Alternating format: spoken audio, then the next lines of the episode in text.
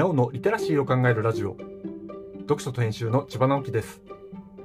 このチャンネルでは読書と IT 時代の読み書きそろばんを中心に様々な話をしています。今回のタイトルは西洋先生術の勉強をセーラームーンから始めるのは常識というものです。今西洋先生術の勉強をしています。興味を持ち始めたのは5年くらい前だったと思いますが、バラバラの知識の寄せ集めだったので、少し体系だった形で師匠から知識を伝授いただいています。師匠は先生術で使う天体をイメージするのにセーラームーンが良いと言います。数年前にその話を聞いた時に、そうなんだと思ったんですが、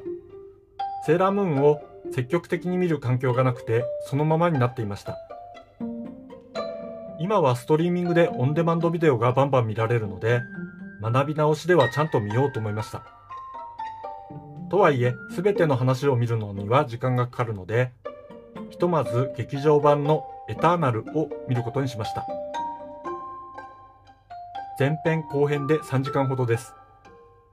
先生術的な星の見方の知識がある程度ついてから見てみると、セーラ選手の性格がきちんと先生術に基づいていて、天体のイメージがだいぶ具体的になりました。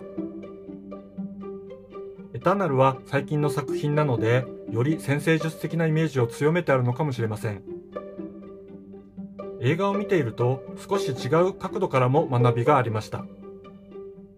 セーラームーンのアニメはビジネス的な成功例ですよね。その根本に先生術のモチーフがあることに面白さを感じたんです。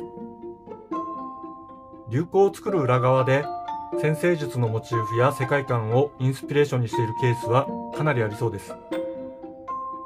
日本的な世界観では十二支から得られるインスピレーションを新しい年を考えるときに使いますよね。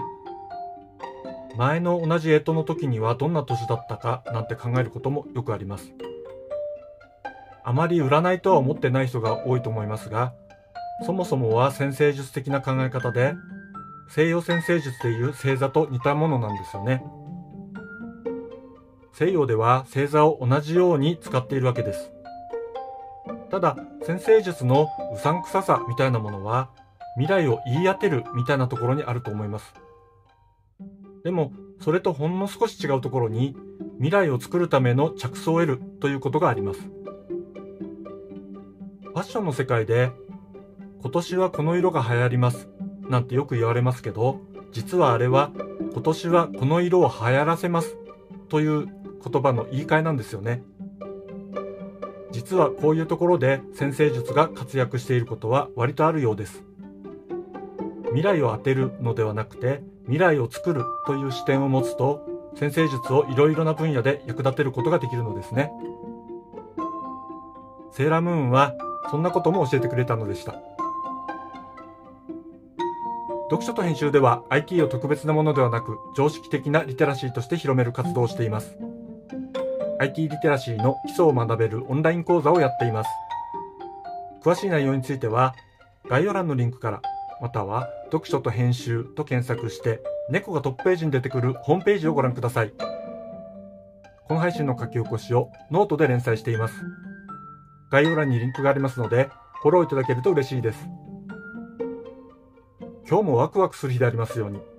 千葉直樹でした。ではまた。